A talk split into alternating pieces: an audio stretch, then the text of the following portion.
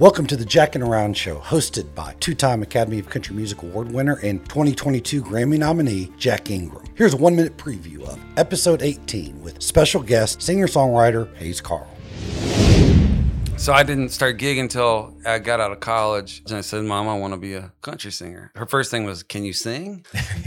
And then the second thing was, Don't you have to be like impoverished to be a country singer? Like you, you grew up in the in the woodlands, you know, are you gonna sing about how they ran out of towels at the country club? That's my favorite.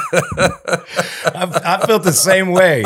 Whenever I would tell people, I was, I was like, "Yeah, man, this con- this might come off kind of weird." I mean, there's something to be said about there's an authenticity if you know if you grew up on a on a farm or rodeoing or or whatever to sing about certain things. But I don't think you need anything to you know to sing about your own heart or your own emotional experience as a human. But you know that was definitely starting off. It it it felt like I I struggled a little bit with feeling like people's perception of me was based on the town I grew up in rather than my actual story or or my work. I know I ran me a from that to too over for a long time. I'm from Houston, just north of Houston. Right, right, yeah. Hang Around Podcast is brought to you by Lone Star Dry Goods, collection of handcrafted quality goods a truly unique Americana vibe. Visit the world headquarters in the heart of downtown Abilene, Texas, and Willow Park, Texas, Fort Worth. Visit LoneStarDryGoods.com for more information.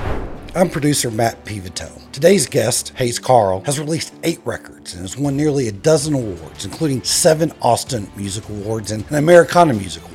Additionally, Hayes' songs have been cut by the likes of Jim Lauderdale, Kenny Chesney, Brothers Osborne, Lee Ann Womack, and of course your host, Jack Ingram. Learn more about Hayes, Jack, and the show by checking the audio description or by visiting jackinaroundshow.com where you will find the most up-to-date show information, including links to all past episodes. Don't forget, check out Jack's show on YouTube and across all social media platforms. Last but not least, do us a huge favor and help us spread the word by giving us a big old five-star review. Here's episode 18. Roll. Ladies and gentlemen, Hayes Carll. well, hey. Merry Christmas. Merry Christmas to you. How you been? I can't complain. I can't complain. You can. I could, but it won't do me any good. And I'm happy to be here, man. Things are things are going well. So I've been looking forward to this for a while. So, how many gigs have you been playing since COVID? Like, when did you when did you pick back up?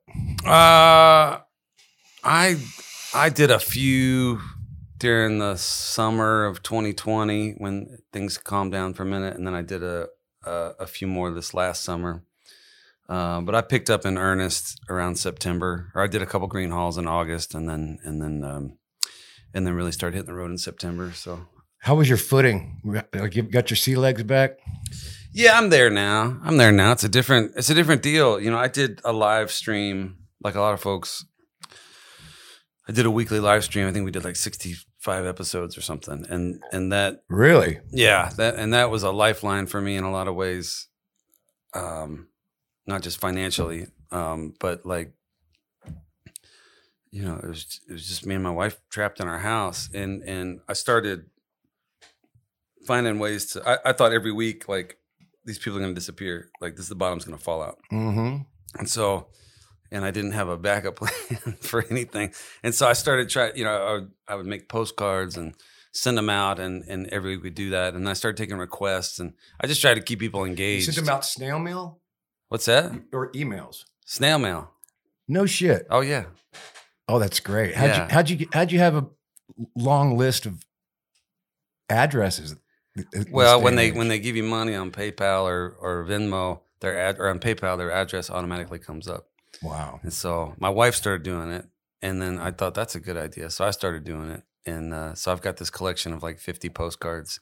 That's uh, great. I had to come up with a new one every week. But anyway, I, I, through that, I sort of had this built this connection with my fans that I didn't really have before. Like I got to know them and they got to know me. They were in my house every week and they met my Mhm. dogs and my, my, my son did magic and, and Allison and would come in and, and, um, and so uh, that was, that was a lifeline for me, just like emotionally and mentally to know there were people out there, uh, at a time when it, the world was feeling strange and, and, um, uh, I don't know. It just it just kept me afloat. So I got really used to doing that, and I really enjoyed sitting down. I'd be done with my show and eating dinner at my own table at eight o'clock, That's nice. which is a very different thing. How'd you how'd you approach the set list every week? Did you change it or did you? Yeah. So after the first couple of shows, I was like, you know, I've got maybe 100 songs. There's only so many times people want to hear it. And so I started going back to my covers days, which, you know, I started playing four hours a night in the bar doing covers. Right. But as you become a songwriter and start putting records out, uh, I, I, I stopped doing that. Mhm. Um, I, I started thinking, well, they, they didn't come to hear me do covers. They came to hear these songs I wrote. Um, and I, I, it would have been smart to recognize that you can do both.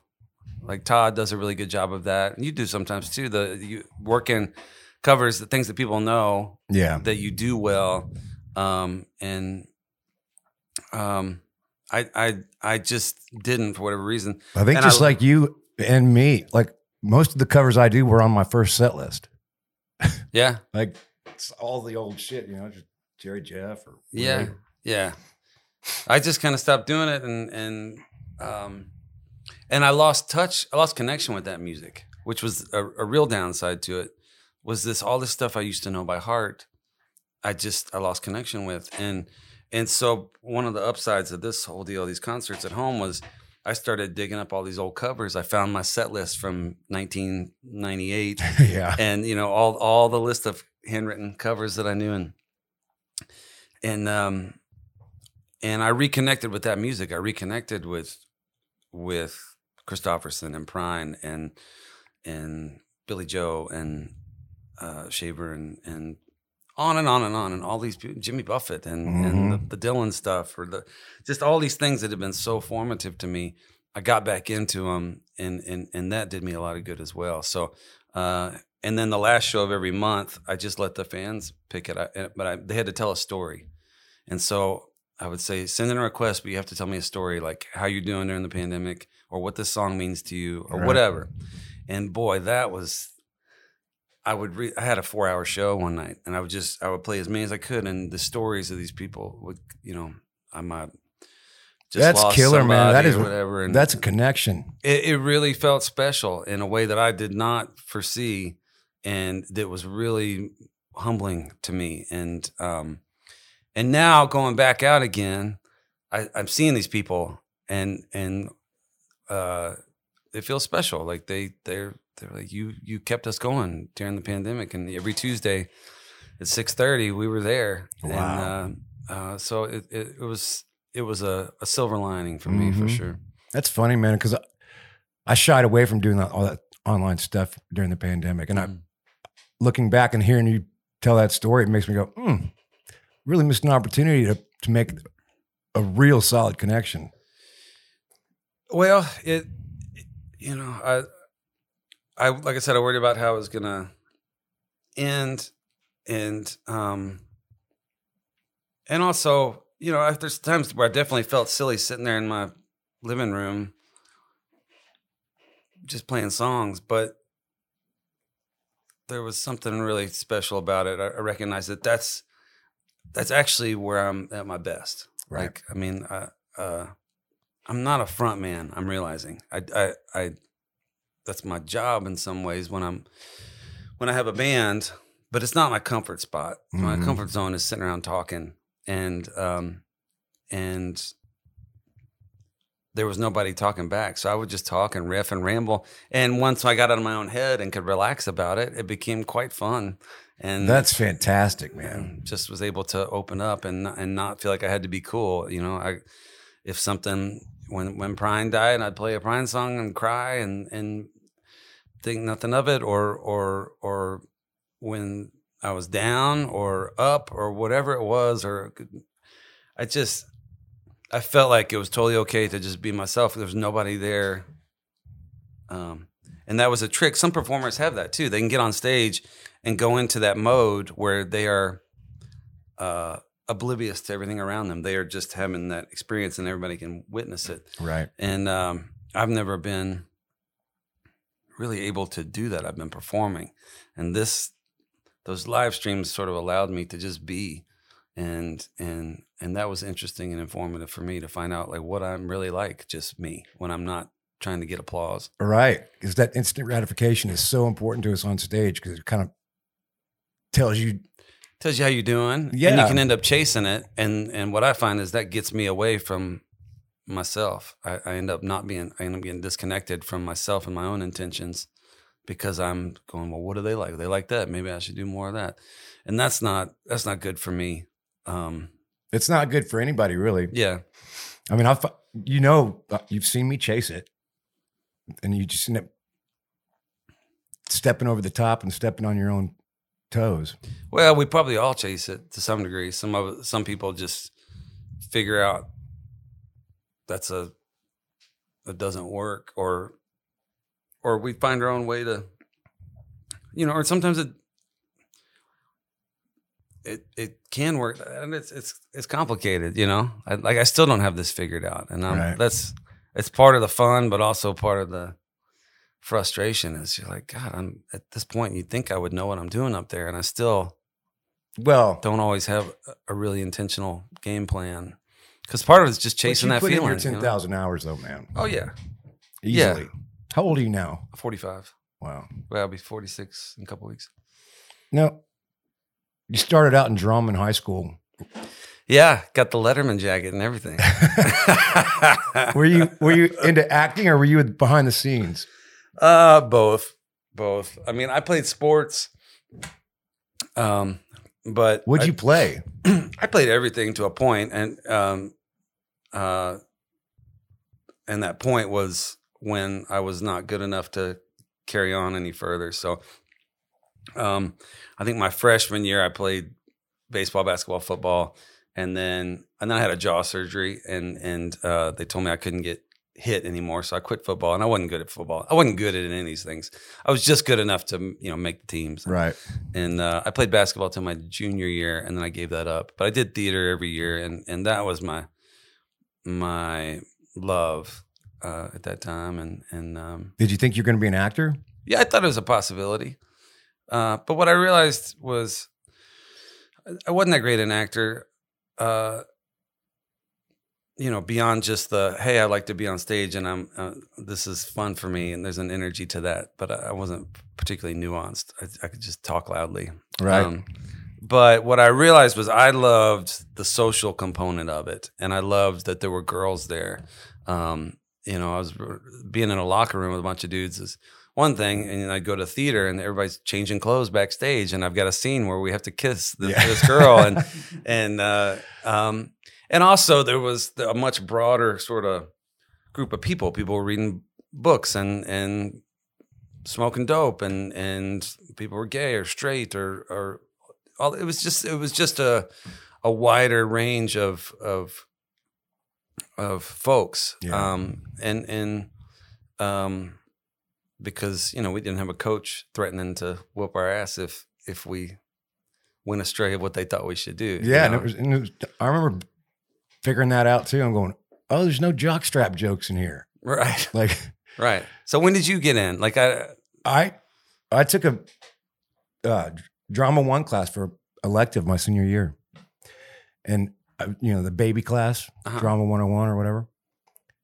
And when the UIL play came up, the one act play that they Yep. do for competition, this guy named Chuck B. Alice was usually the guy that had all the parts. and um they were they were they were doing this story called the rainmaker oh yeah, and uh we did it my freshman year. yeah so they came in and said jack sandy wants you to try out for the part We should we should mention that you and I went to the same high school. That's right. And have the same theater teacher. we did. Sandy erlinson Yeah. and miss godwin? Oh yeah. yeah. Um you know i was my gregarious self in class and cutting up and having a ball just uh, just with that kind of energy you know the, the drama energy Yeah. of the people. And so she she goes stand on the table and tell me you're going to make it rain and i did and she goes you got the part I been- can totally doing it ever envision this since. happening. isn't that great wow. because they said chuck just wouldn't do it. It- it- whatever that thing is Yeah. that you could stand up and bullshit somebody Yeah. that was always You have that in space. that was my thing when did you start playing guitar Uh, when I was 15, I went to. Um, my family was not particularly religious, but occasionally they would take us to the take me to the Unitarian Church in the Woodlands, and and the Unitarians are not known for their choirs, um, so they would have rather than a choir, they would have performers come, Mhm. and so one day it'd be somebody reading from Dante's Inferno, and one day it would be a folk trio singing Dylan songs. And I would just happen to be there on that day. Mhm. And I heard these songs, and I loved country music and I loved rock and roll. But when I heard these Dylan songs, it, it just blew the doors open. It wasn't even him singing them, but it was these songs just had this power and opened up this world of possibility of what what music could be. When is that? Around could do. 1990 or something? Yeah, 89, 90, something like that. And uh um so I asked my parents for a guitar for Christmas and they they got it for me. So I would have been 14, my- I turned 15 a couple weeks later.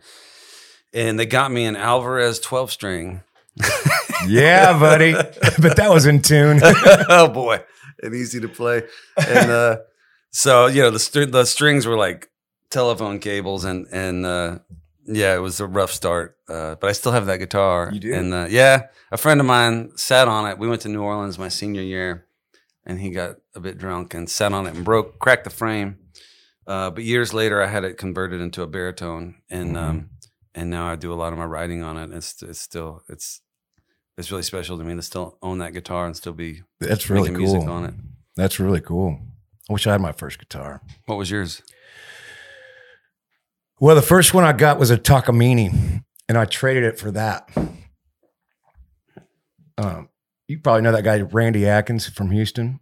Probably a huge fan of yours. He had that guitar and said he got he had Jerry Jeff sign it, me, Todd Snider, and then as I was signing, I was like, "Wait a minute, you want my guitar?" so I traded for him. Oh wow. So did you start gigging right away? Like, did you- No, no, no. I, I. It took me a long time to even learn how to do anything. Like I, I, I had a Mel Bay chord book, and I learned the chords, but it was really frustrating because I didn't. It didn't translate into songs. I was Mhm. like, okay, well, I know these chords, but I don't know how to play anything. And then I finally figured out I got a, a songbooks. So I got a Willie Nelson songbook. it's me too, man. a Jimmy Buffett songbook and a Bob Dylan songbook. And then that just that was the key that opened up everything because I was like, I know the chords, I know the songs, and now I see where to play the chord. And then after Right. a couple of times through, I was like, oh, this makes sense. hmm And then I didn't need the books anymore because I knew all the songs already. And there's only, you know, I'm not a great guitar player. Is that how you started to write too? I was writing before kinda I was copying playing. them? Well, uh, I mean, I was I was writing before I was playing, but yeah, it was just it was just copying what I heard. It was I was trying to be Shel Silverstein or trying to to be Johnny Cash or or Willie or whatever. I just Right. I thought that was just writing my little poems. And then I got the guitar, and then it was on. I was like, okay, now I'm now I'm a real deal, fifteen year old with my big ideas, with your dear diary list. my dear diary, and and uh, I got some things to say that people need to hear, and uh, about my journey. That's where your mom comes in. I love it that your mom said that. Really, retell that story, man. That's one of my favorite things. oh, Where you said you want to be a country singer. Yeah, I guess I was. Um, so I didn't start gigging until I got out of college, and and um, and I got out of college, and I said, "Mom, I want to be a country singer." And she, her first thing was, "Can you sing?" yeah. And uh, and then the second thing was, "Don't you have to be like impoverished to be a country singer? Like you, you grew up in the in the woodlands." You know, are you going to sing about how they ran out of towels at the country club? That's my favorite. I've, felt the same way. Whenever I would tell people, I was, I was like, "Yeah, man, this this might come off kind of weird. Yeah. Well, What are we going to write about?" But then you figure out, yeah. you know, We go chase our various addictions and rough lifestyles and hang out with with enough folks and and we get our own stories to tell. It's Mhm. uh and you know, uh, there I mean there's something to be said about there's an authenticity if you know if you grew up on a on a farm or rodeoing or or or whatever to sing about certain things. But I don't think you need anything to you know to sing about your own heart or your own emotional experience as a human. Uh, money is not that, and and it was just you know, it, and it wasn't like we were Right. uh, uh, you know, ex- extravagantly rich or anything. We weren't at all. Uh, it, but we just lived in a town that was sort of known as, as uh, you know, as a planned community. So there's like Right. there was 1,200 people when I moved there. Now there's 120,000 or something crazy. But yeah, that town has has grown into itself that d- it doesn't feel like it did when we were there. I, uh, can't even. I You get know? lost. Just I get lost Looking at it. there. Yeah. But, you know, that was definitely starting off it it it felt like I I struggled a little bit with with feeling like uh people's perception of me was based on the town I grew up in rather than my actual story or or my work. And uh I know I ran from that too for a long time. I'm from Houston, just north of Houston. right right yeah yeah Did you gig in college? Like, like Nah. when did you when did you get on stage? You go, oh, I think I might be able to do this. Well, I went through college knowing that's what I wanted to do, but I lived in a dry county, so there was nowhere to gig really. So I did a. Uh, we had, would have like uh, they called it coffee houses, and you would get up and was like a little talent show for the students. And so my first time I did that, I sang "Don't Think Twice, It's All Right" uh, by Dylan and "Walking Blues" by Robert Johnson. I had this kid who played guitar with me. I call him a kid. He's he's now a brain surgeon or something. Right. Um, but he's also a great guitar player, and uh, we did that. And then my first or my second show was singing "No Woman, No Cry" by Bob Marley at a drag beauty queen contest. Um, but after that, I walked out, and there was a guy there who said, uh, "Just this this guy," and he goes, "That was pretty good, or you got something." Just offhanded compliment about Just some random dude that was in there. yeah, just, he, I mean, I knew the guy. He was a senior. I was a freshman, but it was. It's just. I think about it a lot. The power that a, a few encouraging words can have, because just one guy saying, "You're not bad," and I was like, So you're saying I got a chance. So you say I got a chance. and uh, so, you know, I spent the next three years just wishing I could get out of college, but but uh, and there's nowhere to play really. what Um, college was it? Hendrix College in Conway, Arkansas. And um, Ben Nichols from Lucero was a couple years ahead of me. Uh, Graham Wilkinson, who lives here in town, Mhm. went there. His older brother, Aaron Wilkinson, was uh, a year below me, and he was a musician. He, he passed away, but um, so a, a, a fair number of musicians came out of the little school. And um, but uh, when I graduated, I went and detasseled corn in Iowa for like a month, and then I moved down to Would Crystal you, Beach. would you say? I detasseled corn in Iowa, What is that? in Iowa. Um, well, it's you basically you just walk through a Is, field. is my woodland showing?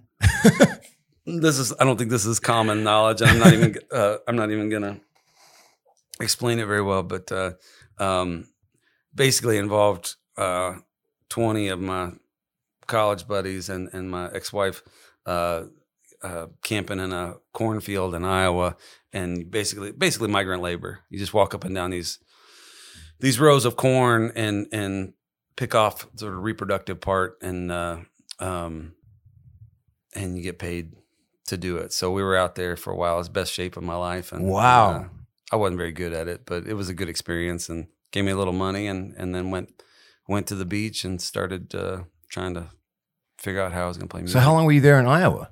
Oh, like a month. Okay. Yeah. Then you y'all just packed up and drove down to Galveston. Yeah, or Crystal Beach. Yeah, on the Bolivar Peninsula. So you go Mhm. to Galveston, take a ferry across, and there's a peninsula there, and that's that's where I decamped to, and that's where it all began for me. So you were married. No, no, no, no. Uh, but I, the uh, the woman who became my uh, wife was at the time my girlfriend, and she was on that on that trip. But Was uh, she with you? Like, did she come down and live with you? No, no, no, not not until many years later. Oh wow. Yeah, I got out of college, was declared myself single, and and went and, And got a gig, baby. got a gig. What was the name of the place? Bob's Sports Bar and world famous grill. That's what I, people always go. How do you get started in this? I'm like, learn how to tame a crowd in a sports bar. Yeah, yeah. Well, I was just hanging out. I was doing like uh, landscaping and you know getting paid under the table uh, to do stuff. There wasn't much going on out there, and every, we would go for lunch to this bar, and they had a joke that, but it's it's real. They had mustard, ketchup, and a can of off on every table. You know, Yeah. they called it Crystal Beach Cologne. and uh, uh, one day, I just went to the owner, Bob, and I said, "Hey, man." Um, I'm a singer. What, what? How would you feel if I just set up over here in the corner? Did you know him? Did he know you? From- not not hanging really out there? I mean, yeah. I mean, I guess a little bit. I, I can't remember how well we knew each other, but uh, uh, I just said you don't have to pay me anything, but could I just sit up in the corner? I'll put a tip jar out. And he's like, yeah, sure.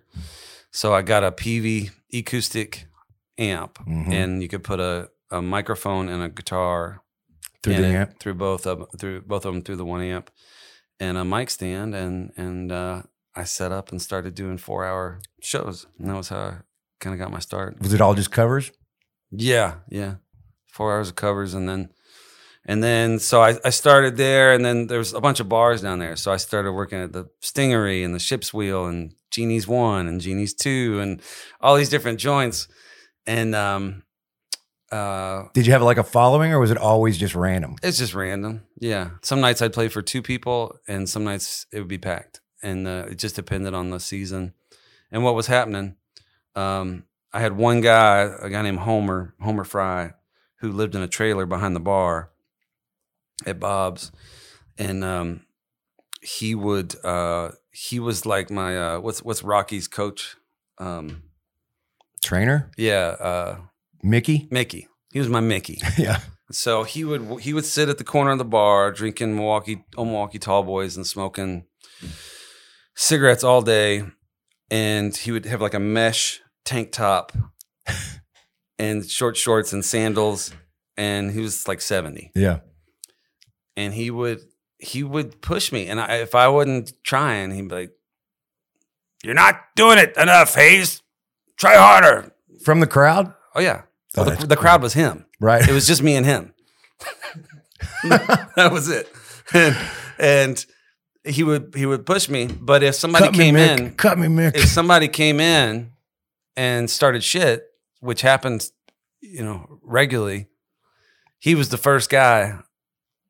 You know, he was my defender as well, and um, so it was this funny relationship. And when he died, they buried him with the remote control from the TV at Bob's. oh, you're kidding me. So a lot of colorful characters down there. How long ago did he pass away?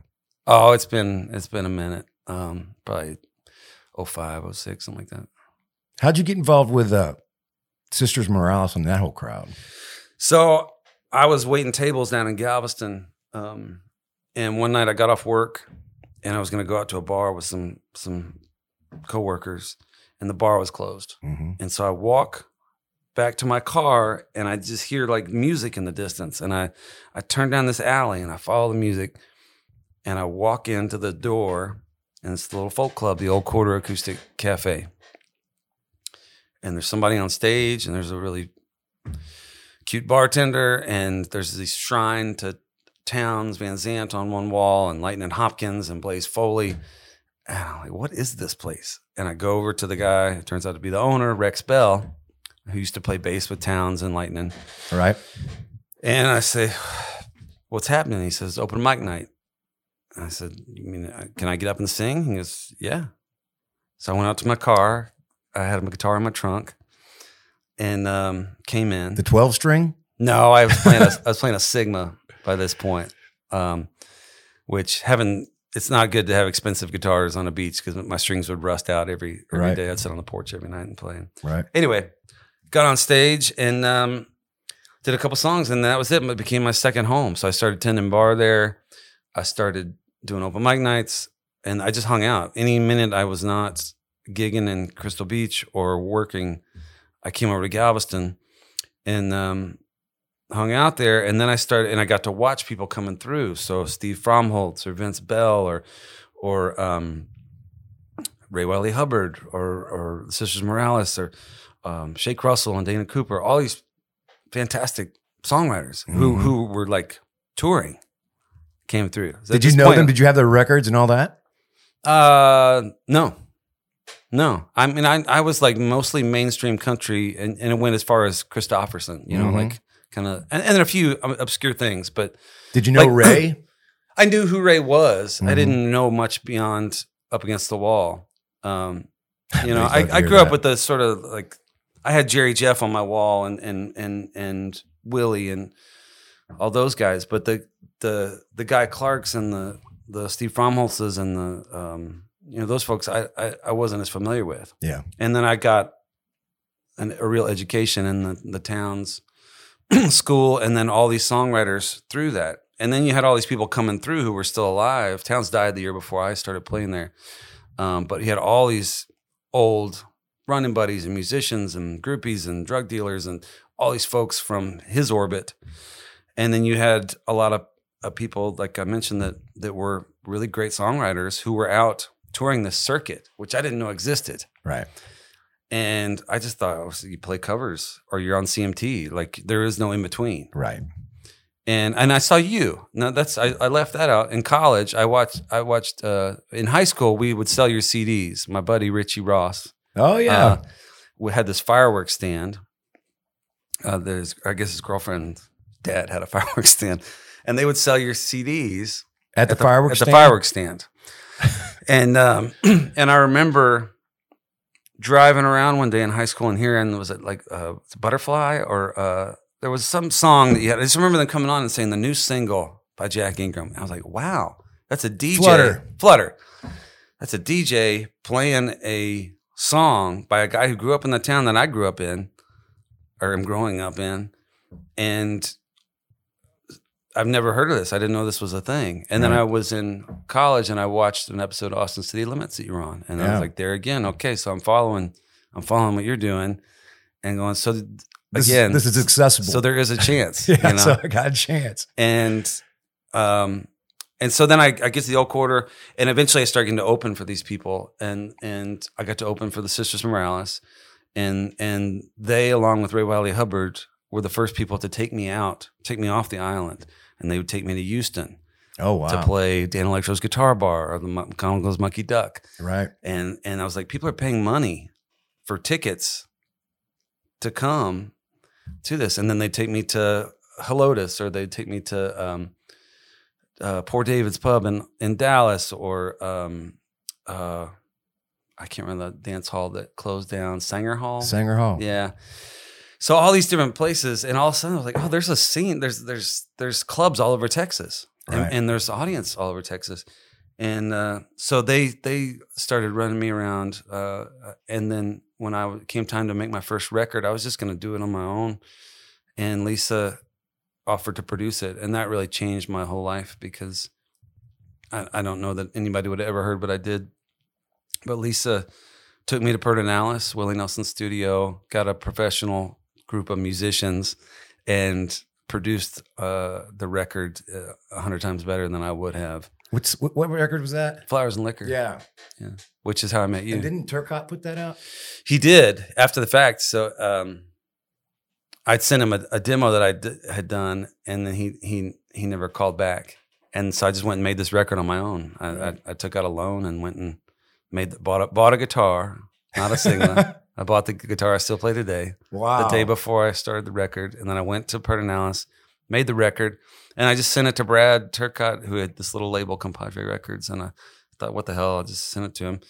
And he called me back and, and I ended up signing a, a one record licensing deal with him, which also was really uh, hugely helpful in that it I just I knew nothing about putting out a record. I knew nothing about anything. I was I was a cover singer Right. And in bars with He four sent me that record. He sent you that record, which is how I met you. Yeah. Because I think he got back to me that you told him you liked it or wanted to to meet or or I could come to your show and say hey or something. Yeah. So I went to the Mucky Duck and you had a double show. I think maybe one of those acoustic motel Mm-hmm. shows. And um, so I watched the second show and I stood around after you watched you sign 100 CDs and everything. And finally, everybody left, and I walked up and introduced myself. I remember, I remember like it was yesterday hearing that record going, this is good. He's from my hometown. Hmm. You know what I mean? It's, it's kind of the same way you, you start putting things together. We're like, oh, these songs are fully baked, more or less. Yeah, well,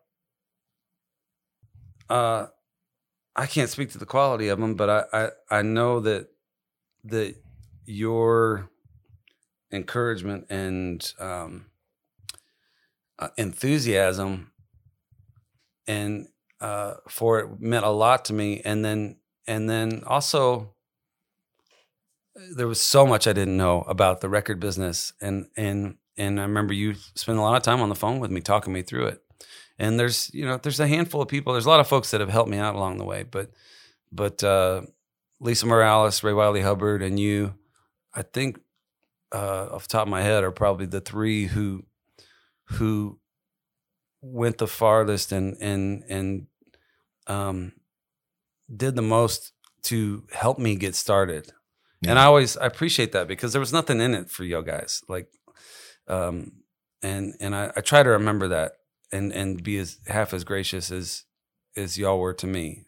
Um I don't know that I am, but it's something I aspire to because I I think about I, I, I wouldn't be here without folks helping me along the way. It's funny how you So- just put one foot in front of you, get a gig, then get another one. Then you start just learning shit. yeah And I, I remember, I mean, that's one of the things that we do as humans. If you went through something and learned something, it's like, oh, that guy's good. Maybe I can teach him not to be an idiot like I was. You know what I mean? Like, just give him some information. Now, how did that all turn? How did that all get parlayed into being on Lost Highway and those records? Because those are some- those are some great records. Well, um, I made the one record. Uh, Brad didn't want to re-sign me, so I took out another loan, made a second record. Mm-hmm. Um, it it did well. Uh, KHYI started playing it, and um, uh, and started getting playing shows with a band, and like all of a sudden, I started having an audience. What songs were those? Uh, Down the Road Tonight was the Mhm. one that really got a lot of airplay and just opened up a whole world for me. Um, Little Rock was on there. Wish I hadn't stayed so long. Uh, Long Way Home. Take Me Away. Allison. Uh, sang. That was the first time we sang together. Oh, really? Allison Moore, my wife, sings on uh, on that, and um, uh, so it just. Uh, Did you know her that well at that time? No, I mean I knew her a little bit. I was I was hanging out at a, a, a bar that, that that she used to hang out at, and I wanted to know her. Yeah. I think we all felt that at some point. um, but uh, I was just thrilled that she sang on it with me. And on that record, I did. I had two co-writes on that record, three co-writes. One with John Evans, one with Ray Wylie Hubbard, and one with Guy Clark. And um, uh, it was. Um, I started hanging out in Nashville a bit more there. Uh, cut that record there with R.S. Field, and and um, anyway, it just sort of I, I did I got a manager at that time, Mike Crowley, and he and I That's what I mean. Like, how'd you hook up with R.S. Field? yeah I I met RS uh, Tracy Thomas I think uh, was my publicist. She now Mhm. manages uh, Jason Isbell and um, uh, but back then she was a, a publicist and and she'd worked a record and so she introduced me to a lot of folks in town, Kathy Whitley and and uh, a lot of the folks we we both know and. Um, So at this point, you're starting to roll. I'm starting People to- are starting to go. a few things are starting to happen, you know, and uh, um, yeah, and and so I start to have a little bit of you know, be able to tour a little bit. You took me out, um, let me jump on the bus one time, That's right. which is fun because it was you know so many times it, it's everybody's the labels and the managers and everybody's talking. Does this make sense? And do this and the money and that blah blah blah. And I was at some charity golf tournament with you, and uh, you're like, I'm going out on the road tomorrow. And I said, That's cool. I, that would, sounds like a lot of fun or something. You were like, You want to go? I was like, Yeah. All right. Bus leaves at eight. And so I just came and jumped on, sold merch for you, not very well. Yeah, that's when we went up to the wasn't that up in Green Bay and Chicago yeah, yeah, yeah. and The Minneapolis? Midwest, Yeah. Midwest, yeah. Um. Anyway, and then one day, uh, somebody from Lost Highway, Kim Bowie, uh, uh, A&R person at Lost Highway, came to a show and reached out, and um, I had I had formed a record label with my manager Mike, and and uh, so that Little Rock record we we put out together, um, and so I was a free agent, and they they came and asked if I wanted to be on a label with with Lyle Lovett and Willie Nelson, and That was a big one. I remember being so jealous of that label because it was it was just so freeing what Mm. y'all got to do, and and they put real money into those, you know, into promoting those records. They did. They did. Um, I didn't realize at the time how significant that was. Um, any of it, actually. It's funny now with uh, these years that have gone on, I can look back with a different perspective of where I was, of where that label was, what the music industry was, and, and of how uh, people, I don't know, might have seen me. It's like I see people coming up all the time. They're the next new songwriter and they're doing great and they got this thing. And I'm, I'm like, there's a little, little jealousy and, and a little, uh, you know, curiosity and a lot of different feelings ab- about it. And, um, and it's just finally dawned on me. It's like, I think I was that guy for a minute. yeah, you never Um, get to be the new kid in town twice. Yeah. That's the long and short of that one. Yeah, yeah. Unless I guess maybe I'd completely reinvent myself, but uh, it's, it's probably too late in the game to do that. Um, but uh, yeah, it was a great label, and and they let me do whatever I wanted to do, and were really supportive, and Mhm. uh, so I, I lucked out with that. So do you, connection. did you just put out your records on your own now? no, I'm with uh, uh, Dualtone. Are you- My last two records have been with Dualtone. Who who runs that? Scott Robinson. Yeah, I worked with Scott in Dallas when he first started in the music business yeah, back in '93, maybe yeah, '94. Yeah. is Chris Knight still on that record label? I don't know if he is or not. Um, Shovels and Ropes on there, Shakey Graves. Um, they, but you know, they used to do Guy Clark stuff and Radney Foster, and they, they had a lot of uh, things that I, I respected and, and still do respect. Uh, um, and and they've been good to me. You know, it's I'm starting to feel a bit more like, uh, you know, Todd's song, the old timer. I've been through seven managers, five labels, a thousand picks and patch cables, and uh, I used to just think, oh, that's funny. I had one manager and one label, Mhm. and now I've I'm my third manager and my fifth label of some sort, and uh, um, and yeah, a lot of bottles of booze and bags of pot, yeah, and so on and so on. like a bunch of pinball, just rolling around, getting knocked around by the paddles. yeah, I'd like to be the paddle. Yeah, maybe one day. How do we do that, maybe one day. so what's next, man? man? I'm uh, I'm really enjoying writing songs in a way that that I I um I, I think I got real stagnant for a while in a in a lot of different parts of life and and definitely creatively. And felt pretty disconnected from the whole deal and from myself. And um I've been trying to find that spark and that love again and just being present with myself and with my life and and I really appreciate songwriting. When I was younger, it was about catching inspiration and lightning in a bottle. And I thought whether that was alcohol fueled or drug fueled or just some crazy life experience, that was the key to everything Mm-hmm. and and uh, I just thought you ca- caught that inspiration, and that was it. That was the key. That's how everybody did it. And I, there's certainly a lot of that for a lot of people. Mm-hmm. Um, but I'm, uh, and I use that to some degree. But then I, I started thinking, what happens when the inspiration is not there? And um, uh, so I, I, these days, I try to find the inspiration, and I also try to have my tools sharp and ready, so that when I have it or don't have it, either way, I can still work mm-hmm. at, at, at my job, which is to write songs. And um, Did Allison produce the last rec- this this latest record? she co-produced it with Kenny Greenberg. and she co-produced the one before with uh, uh, Brad Jones. How's working with her in the studio? It's good. It's good. Yeah, it's um, you know, she's an artist of first class, and and I respect. I respect her um, skills and talent and point of view Mm-hmm. and and I'm when I'm in the studio, I'm uh, I have terrible recall. I can't tell you where I ate. I can't tell you my favorite movie. I can't tell you anybody's name, and I certainly can't tell you which song had the guitar tone that that I'm trying to get when I'm in the studio, or what record. Or, my reference points are all over the place Mm-hmm. not great.